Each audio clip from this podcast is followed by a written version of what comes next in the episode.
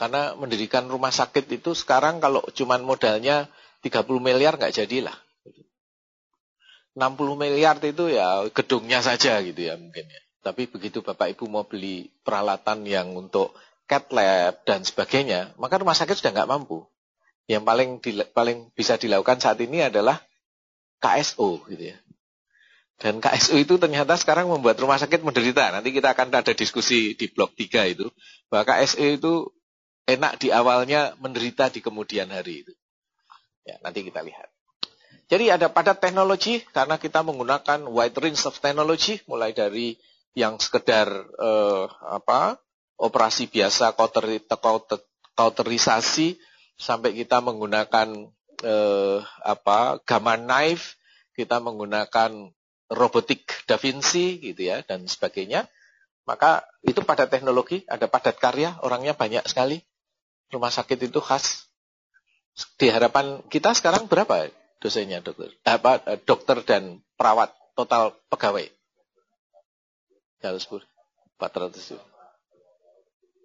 1200 Jumlah bednya Oke, 1200 dengan 328. Berarti padat karya. Itu banyak orang yang bekerja. Gitu. Artinya rumah sakit ya begitu. Kan nggak bisa e, perawatnya kita 30 aja lah. Ini kan ya, cuma 300 kamar kan? Gitu. Nggak bisa. Nggak akan mungkin. Baik. Kemudian ya padat profesi. Karena ya apa namanya e, Kars saja sudah menuntut e, permen tentang rumah sakit itu e, undang-undang rumah sakit juga e, menetapkan itu. Apa saja yang diperlukan maka kita punya banyak sekali profesi. Mulai dokter spesialis bedah dan seterusnya ya patologi klinik dan seterusnya jadi kita padat padat sistem dan prosedur. Nah, coba cari di mana saja, hotel itu juga banyak prosedurnya. Tapi tidak sebanyak rumah sakit. Iya kan?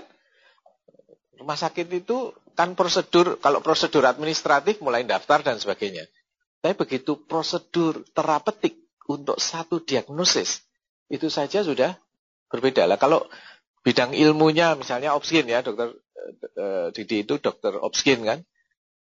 Prosedur itu, standar operating procedure kan berdasarkan berdiagnosis gitu. Pertanyaannya adalah, sekarang ini kita sudah bikin berapa sih uh, eh, PPK di rumah sakit? Bapak Ibu tahu PPK ya? Sudah berapa banyak rumah sakit punya? ini punya berapa PPK? 100, 200, 300? Nah, nyerah kan? Paling berapa? 10 ya? Good question itu Pak. Itu good question. PPK-nya punya berapa nih? Jujur aja loh ini ya.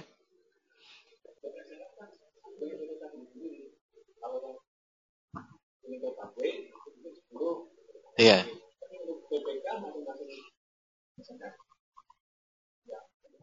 Yakin? Yakin. 15. 15. 10. Itu untuk dilaksanakan atau untuk akreditasi?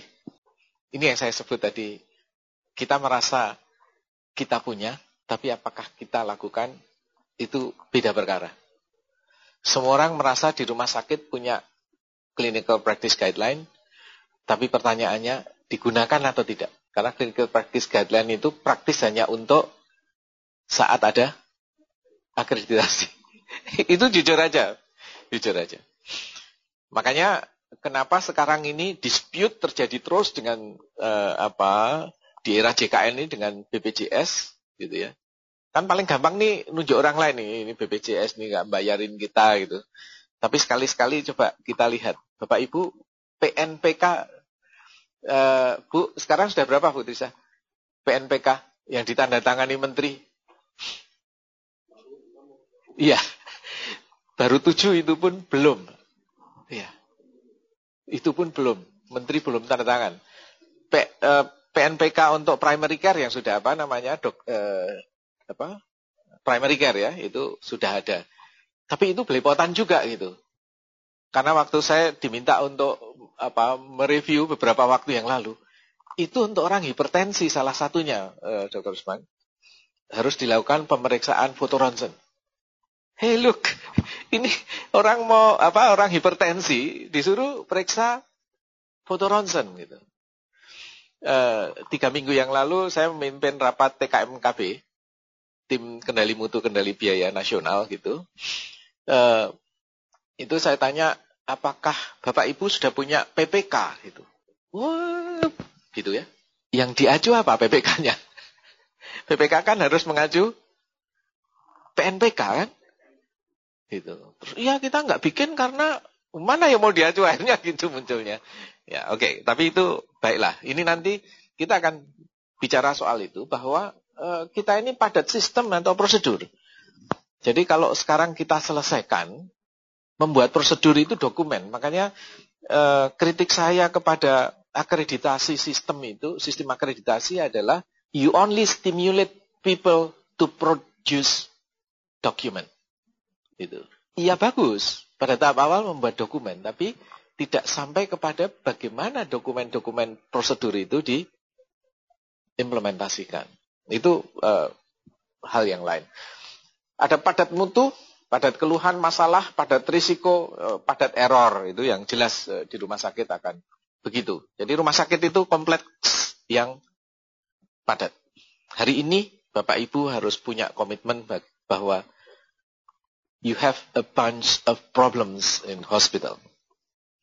Kalau di akhir kemudian Bapak Ibu tidak punya komitmen untuk mengurai eh, problem-problem yang ada di rumah sakit, maka sebetulnya Bapak Ibu sedang mencari sertifikat untuk mengesahkan bahwa Bapak Ibu adalah orang yang berhak duduk di rumah sakit. Bukan orang yang berhak membuat solusi atas permasalahan rumah sakit.